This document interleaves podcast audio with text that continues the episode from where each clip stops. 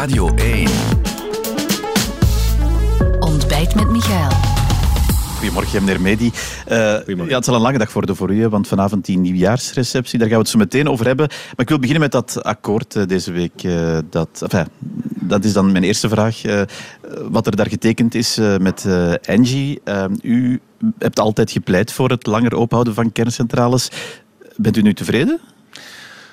Er is een, een, eerste heel belangrijke stap gezet. Eh, een stap die we misschien al vroeger hadden moeten zetten als regering, maar uh, we zijn er nu in ieder geval. Uh, dus we zijn tevreden dat er normaal gezien toch wel een verlenging komt van die twee jongste kerncentrales, die echt wel essentieel is voor onze bevoorradingszekerheid.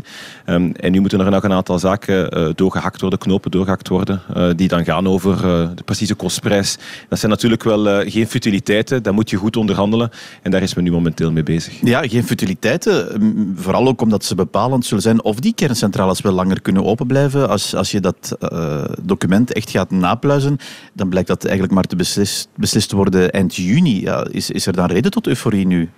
Eh, reden tot euforie is er nooit als je weet dat je eh, op eh, een paar maanden of jaren van, van winters, waar er misschien het licht uitgaat, nog moet gaan onderhandelen. En dat is tekenend, denk ik, voor wat dat we in de Belgische politiek iets te vaak doen. Op de hele korte termijn bezig zijn. talmen met beslissingen te nemen die, die eigenlijk essentieel zijn. En dus is het vooral belangrijk dat we nu um, die knoop ook wel zien door te hakken. Um, het is belangrijk dat die eerste stap is gezet. Maar vooral ook verder kijken naar hoe zien we de komende jaren? Hoe zien we de energiebevoorradingszekerheid van nu tot 2050? Hoe zorgen we ervoor dat we niet moeten gaan onderhandelen met een monopolist die ons in een heel moeilijke positie zet, zoals vandaag de dag ja, of, of, u zelf in die positie eh, hebt geplaatst natuurlijk. Ik zie in de tijd ook een, vandaag een hele reconstructie van uh, de regeringsonderhandeling van Vivaldi tot nu. Mm -hmm. uh, dat komt daar niet bepaald uh, echt, echt rooskleurig uit, dat dossier. Hè? Ja, wel, u zult eh, de voorbije maanden ook gemerkt hebben dat we als partij natuurlijk eh, af en toe wat gefrustreerd zijn geweest. Uh, ook wel heel vaak duidelijk hebben gemaakt dat we toch moesten kijken naar die verlenging van de kerncentrales. En er was toen ook een, een A-plan en een B-plan voor mochten de kerncentrales niet kunnen sluiten. Ja, dan hebben we toch een B-plan nodig. en wij vragen al heel lang dat die, dat B-plan ook uitgerold wordt of voorbereid wordt, zodat we op zijn minst die En is daar te lang mee getalmd, zegt u ook, toch? Ik denk effectief dat dat vroeger had kunnen gebeuren. Maar we zijn vandaag waar we zijn. Het is vooral belangrijk om nu te kijken naar de toekomst. Ik denk dat uh, de meeste mensen, en zo goed als iedereen in de wedstrijd beseft, uh, dat in de bevoorradingszekerheid de energiemix dat die moet bestaan uit uiteraard een groot stuk hernieuwbare energie en dat we die moeten gaan versterken, fors gaan versterken, maar dat daar ook een stuk kernenergie bij hoort. En is dat dan ook, eh, behalve die, die twee jongste kerncentrales, de andere uh, opties voor die andere kerncentrales ook al uitrollen om die langer open te houden? Wel, wij hebben altijd gezegd dat als je vandaag zit met bestaande kerncentrales die kunnen functioneren, die, die, die mogelijk zijn. Waarom zou je ze dan niet gaan gebruiken? Dus je moet gaan kijken wat dat er operationeel mogelijk is. Maar inderdaad, kerncentrales die vandaag ervoor kunnen zorgen dat het licht blijft branden bij de mensen, ja, daar is geen reden toe om, om die niet te gaan gebruiken. Ja, dus... Want dat staat niet in die overeenkomst met de NG natuurlijk. Hè. Moet dat daar dan ook niet bij staan? Is ook de les die, niet gele die geleerd is deze week van uh, gewoon niet te lang mee wachten of veel te lang mee wachten? Pleit u dan er niet voor om, om dat nu meteen ook te bekijken? Ja, natuurlijk is het wel zo dat door de constructie die er vandaag uh, is uh, voor de twee jongste kerncentrales, dat je die gemakkelijk zou kunnen gaan kopiëren, ook voor, voor andere centrales. Maar dat je daar niet te lang mee moet wachten, absoluut. Uh, en dat je vooral ook niet moet kijken enkel naar de komende winters, maar de lange termijn, dat is iets wat we al een tijdje benadrukken. kijk niet enkel naar de verlenging voor een aantal jaren, maar kijk op tien jaar, op twintig jaar. en dat is de enige manier om ons in de toekomst niet te laten bedotten, ook wel door, door een aantal spelers. Ja, ik hoor nu ook zeggen, er is ook in deze regering, neem aan door de bevoegde minister, u bedoelt, te, te, te, lang getalmd met dat dossier. Eh, hoe kijkt u nu naar de ontwikkeling eh, de komende maanden, hoe dat, zij dat zal uh, bekijken? Ja, ik, uh, ik denk dat het sowieso niet gemakkelijk is voor, uh, uh, voor een partij die, uh, die pleit voor de sluiting van alle kerncentrales en die daar ook wel ja, vrij dogmatisch naar kijkt om, om, om dat in goede banen te leiden. Maar ehm, in ieder geval staan we vandaag wel voor een verlenging van twee jongste kerncentrales, waar Tien en Alexander over onderhandeld hebben. En dus nu moeten ze dat werk ook, ook verder zetten. Um, en, en op onze steun voor de verlenging van de kerncentrales zullen ze absoluut kunnen rekenen. Ja, als eind juni dat blijkt dat niet kan, wat dan? Wel, je moet vandaag vooral zien het vertrouwen te geven aan, aan Tine en aan Alexander. Ze zijn de gesprekken aan het voeren. De, de technische experts zijn ook bezig met te kijken naar, naar de laatste details. maar het, het moet. We moeten ervoor zorgen dat onze kerncentrales kunnen blijven draaien. Het is in het belang van, van onze belastingbetalers. Ja, het was helaas niet het enige dossier dat deze week beheerst heeft. dat jonge meisje in Antwerpen, dat het slachtoffer is geworden van die drugsoorlog die daar woedt, heeft dat helaas ook gedaan. Hoe kijkt u daarnaar? Ja, verschrikkelijk. En uh, ik zat uh, een week daarvoor nog met, met mijn nichtje van, van 12 voor, voor nieuwjaar. ik ben naar Peter, zijn we, zijn we ook nog wat dingen gaan doen. En ik, ik moest spontaan aan haar denken. Het, het, het, zou iedereen kunnen overkomen. En het is, het is verschrikkelijk om te zien hoe dat een van, een van onze grootste steden van dit land, um, ja, dat op klaarlichte dag een drugsbendes gewoon beginnen te schieten. dat is verschrikkelijk en daar moet hard tegen worden opgetreden op alle mogelijke ja, niveaus. Dat is de taak van de politiek natuurlijk. U heeft een minister die daar ook verantwoordelijk voor is. Hoe gaat u dat oplossen? Ja, ik denk dat er, eh, er is sowieso een luik uh, van repressie en er is een luik van preventie. Er is een luik waarbij dat we op vlak van, van repressie moeten investeren in onze ordendiensten. Dat doen we ook met deze regering. Dat doet Annelies Verlinden ook. Daar waar we in de vorige regering, denk ik, te veel ook bespaard hebben, ook op onze ordendiensten, terwijl veiligheid wel ja, een van de basistaken is uh, van, van de politiek. Um, en daarnaast is er ook een, een preventief luik. En moet je ook wel kijken naar ja, de markt die er is en, en het feit dat veel te veel mensen uh, het normaal vinden dat drugs deel uitmaakt van de samenleving. We zijn dat allemaal gaan normaliseren. Ik, Drugsgebruikers hebben boter op het hoofd, zegt u eigenlijk. Ja, tuurlijk wel. Ik denk dat ik heb, uh, ik heb nieuwjaar gevierd en ik heb uh, mensen drugs zien snuiven.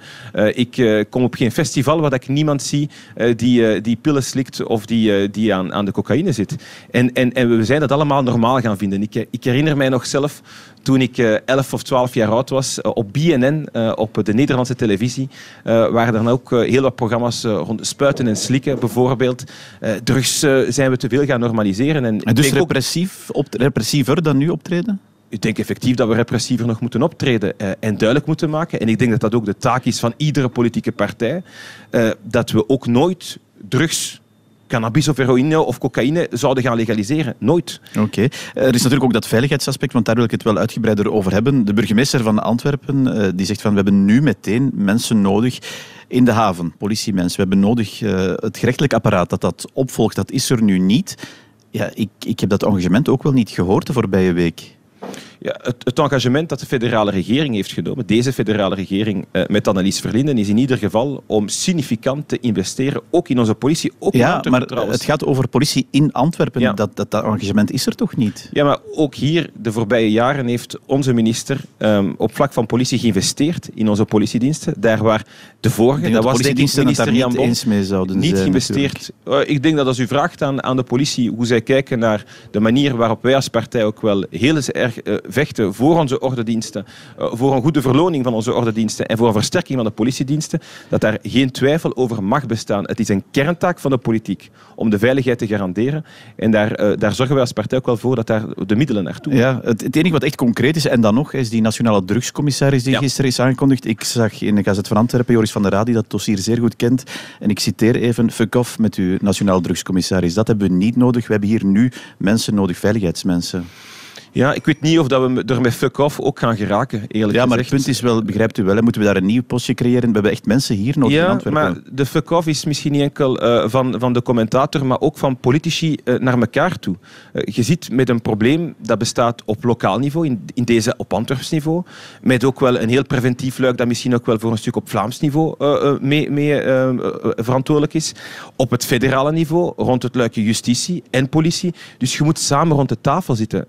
De, de, middelen die zijn niet in overvloed. En de enige manier om dergelijke problematieken op te lossen, is niet door met de vinger naar elkaar te wijzen, maar samen rond de tafel ja. te zitten en oplossingen maar te Maar dat is misschien wat die Nationale Veiligheidsraad kan doen. Dat is ook iets wat de burgemeester van Antwerpen vraagt. Vindt u dat een goed idee dan?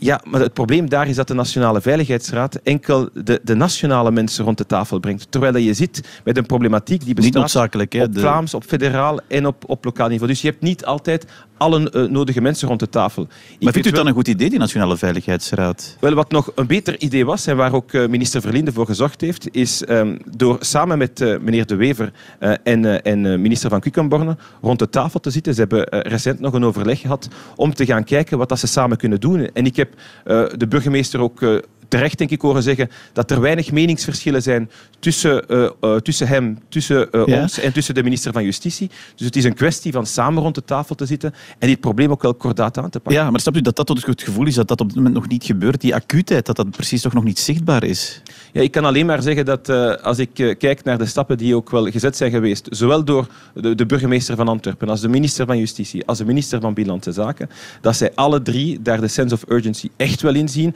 iedere dag rond de tafel zitten en dat er ook effectief moet samengewerkt worden. Ja, het zijn thema's, eh, neem ik aan, meneer Mede, die ook in uw nieuwjaarstoespraak vanavond uh, aan bod zullen komen? Ja, absoluut. Eh, ik, ik, kan natuurlijk nog niet alles uh, vertellen over de nieuwjaarsreceptie.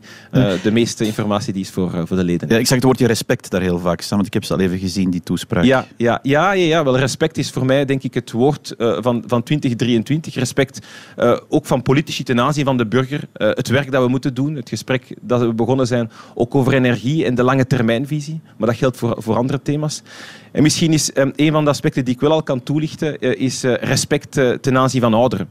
ik, ik, merk dat we in een samenleving zitten waarin dat er heel veel wordt gedaan. Veel voor jonge mensen, veel voor, voor, voor van alle doelgroepen. Maar een doelgroep die, die de meest gediscrimineerde is op de arbeidsmarkt. Een doelgroep die op heel wat vlakken ook afgeschreven wordt vanaf een bepaalde leeftijd. Ja, dat zijn onze ouderen. En ik denk dat we daar als samenleving ook wel moeten gaan naar een model waarin dat we ook veel meer respect tonen ten aanzien van onze ouderen. Ja, over leerkrachten hebt u het ook, zag ik. En daar wil ik het nog even over hebben, want dat uh, staat ook in een krant, zie ik. Uh, uw partij, die toch deel uitmaakt ook van de Vlaamse regering, uh, maar niet de minister van Onderwijs levert, hè, dat is Ben Wijts. Ja. u gaat zelf met een lerarenpact komen in die Vlaamse regering? Leg eens uit. Ja, wel, het lerarenpact uh, maakt deel uit van, uh, van het regeerakkoord van de Vlaamse regering. Um, en de minister heeft altijd gezegd dat hij ook nog een aantal andere uh, bezorgdheden heeft op vlak van onderwijs en dat daar geen tijd voor was. En dus op het moment dat die uitspraak werd gedaan, hebben wij ook gezegd, we gaan alle spelers uh, rond het onderwijsveld ook gewoon verzamelen. En we gaan er werk van maken, want ja, we kunnen niet leven met een onderwijsveld waarin dat leerlingen naar school gaan en geen leerkracht wiskunde of Nederlands hebben. Uh, en, en, en dat is de kennis die we vandaag aan het kwijtspelen zijn. En dus komt u zelf met zo'n pact? En dus zullen wij effectief zelf komen met een lerarenpact om ervoor te zorgen dat er leerkrachten voor de klas staan, dat we leerkrachten ook voldoende kunnen versterken in de rol die zij, die zij spelen. Ze zijn een essentieel deel eh, van, van, van de samenleving, omdat ze ook wel de toekomstige generatie aan het voorbereiden zijn. En die verdienen ook ons, ons, respect. Maar is het niet net op initiatief van eh, de minister van Onderwijs trouwens, dat Dirk van Damme, toch heel eh, gerenommeerde uh, in die materie, zelf met zo'n een, een, pact gaat komen? Waarom moet u dat dan doen? Ja, dat is een, een, een recente evolutie in de zaak. Wat goed is. Ik denk dat het ook goed is dat... Maar moet u er dan nog mee komen als hij dat doet? Wel, ik, ik zou niet weten waarom dat we ook daar niet kunnen samenwerken. En ook daar, als wij als partij al een aantal stappen hebben gezet, mensen rond de tafel hebben gebracht en ervoor kunnen zorgen dat dat lerarenpact er sneller kan komen, ja, waarom niet? Dus in deze denk ik dat dit uh, een, een mooi samenwerkingsverhaal ook al kan ja, zijn. Of het, u kan het ook natuurlijk bekijken als een soort motie van wantrouwen ten opzichte van de minister van Onderwijs. Want ik, ik hoor uw parlement of ik lees uw parlement zit in uh, nieuws daar ook uh, forse uitspraken over doen. Ja, maar we kunnen natuurlijk ook wel enkel enkel forse uitspraken doen en wekelijks in het parlement, wat dat ook uh, Loes uh, uh, weken en maanden lang gedaan heeft, vragen om een lerarenpact. En ik, ik, kan u een collage maken van iedere vraag in het Vlaams parlement van Loes van Drommen die vraagt om een lerarenpact. Maar op een bepaald moment denk ik ook dat het belangrijk is, als je voelt dat het er niet komt, om zelf ook gewoon het initiatief te nemen. Dat doen we als partij op een positieve manier. Ja, maar je zit natuurlijk wel in die, u, het over het parlement, u zit samen in die Vlaamse regering. Kan ja. u dat daar niet uh, subtiel duidelijk maken, dat dat voor u zo belangrijk is om daar dan in de plaats zelf mee te komen? Ja, maar wat ook gebeurd is, en als de minister aangeeft dat er heel wat uitdagingen zijn op vlak van onderwijs en dat er nu geen tijd voor is, ondanks het feit dat het in het regeerakkoord staat, ja, ofwel kun je klagen en zagen en doen, ofwel zeg je, fijn, als het niet kan, dan willen wij zelf wel een initiatief nemen en, en als dat kan helpen om het er toch door te krijgen, waarom niet? Dus het heeft niks te maken met iets te doen tegen Ben Wijt. Het is voor het onderwijs dat we dit doen. Ja, en uw pak dat komt dan samen met dat dat dan op initiatief van de minister door Dirk van Damme wordt gemaakt. Moet ik dat zo zien? Wel, ik denk dat het versterkend kan werken voor, uh, voor het plan waar, dat, uh, waar dat de minister zelf mee bezig is. Um, en wat de timing is, uh, hoe sneller hoe liever. Ik denk dat de resultaten van ons onderwijs, die deze week ook wel in de kranten stond, dat dat ook wel duidelijk aangeeft dat het hoe sneller hoe liever moet gebeuren. Ja, een pak dat komt, er moet nog een akkoord snel gemaakt worden binnen die Vlaamse regering. Het stikstofakkoord, dat is voor heel snel. Ja, uh, hopelijk uh, komt dat er uh, snel. en is het vooral een akkoord waarin dat we beseffen dat net zoals onze energie die we zijn gaan halen, veel te vaak in het verleden uit Rusland, waar dat de Russen dan met het gaskraantje spelen, dat we ook daar moeten denken aan onze voedselzekerheid. En als we het verhaal van Vlaanderen schrijven, wel, het verhaal van Vlaanderen is ook uh, ons, ons platteland, landelijk Vlaanderen, met, met onze boeren die een belangrijke rol spelen. En dus moet er wat respect zijn voor het werk dat onze landbouwers doen. Ja, dat, zag ik ook in, of dat zal je ook in die nieuwjaarstoespraak uh, zeggen, zie ik, en daar op toeroepen. Wat betekent dat concreet voor u, voor dat stikstofakkoord? Want uw bevoegde minister heeft daar ook al een paar keer over gezegd, daar moeten aanpassingen gebeuren. Wat zijn nu voor u de marges waarbinnen dat akkoord er moet komen? Eh, maar die gesprekken die worden op dit moment ook wel gevoerd in de Vlaamse regering. Uh, dus die gaan we niet op, op radio invoeren. Uh, het, is, het is belangrijk dat de ministers rond de tafel zitten en dat we ervoor zorgen dat er een toekomstperspectief is. Ook vooral voor de vele jonge landbouwers die willen weten waar dat ze aan toe zijn. Het zijn ondernemers en iedere ondernemer verdient uh, wel een, een, zekere zekerheid om te weten waar men aan toe is. Um, en ik hoop dat we daar snel tot een akkoord komen. Ja, het akkoord was er natuurlijk. Hè. Er zijn aanpassingen. Ja. De vraag is eigenlijk vooral, en die stel ik toch nog eens, hoe fundamenteel zijn die aanpassingen dan voor u? Want ja, als er een akkoord is, waarom moet er dan nog zoveel aangepast worden als die krijtlijnen zo duidelijk zijn? Omdat we in een rechtsstaat leven. En in een rechtsstaat, wanneer dat mensen uh, een, een, klacht indienen of, of, een bezwaar indienen, ja, dan moet je die op zijn minst wel gaan onderzoeken en zien of dat er effectief discriminerend wordt opgetreden of iets niet juist is gebeurd. En dus op basis daarvan, 20.000 klachten die ingediend zijn geweest, ja, moet je toch gaan kijken of dat zaken niet bijgesteld kunnen worden, omdat het zo correcter is. Ja, um, respect zegt u ten opzichte van die landbouwers ook. Is respect ook durven zeggen van, ja, het zal sommigen van u wel, wel, wel pijn doen. U zal dat voelen, dat akkoord. Ja, maar ik heb ook wel heel wat landbouwers uh, gehoord die zelf aangeven, we beseffen heel goed dat er zaken moeten veranderen. Wij, wij willen ook deel ja. uitmaken van... bedrijven die zullen moeten stoppen, want daar gaat het ja, over. Ja, en er zijn heel wat bedrijven die beseffen, voor ons zal het anders niet kunnen. We gaan, we gaan het anders moeten gaan doen. Of, of we gaan ook op termijn moeten sluiten. Of, en als we moeten sluiten, ja, dan op zijn minst wel daar een degelijke compensatie voor krijgen.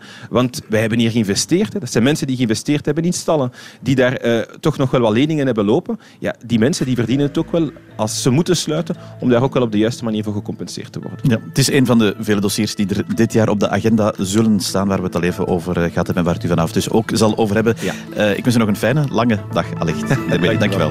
Dit was Ontbijt met Michael, een podcast van Radio 1. Ontdek nog meer podcasts van Radio 1 in onze app en op radio1.be.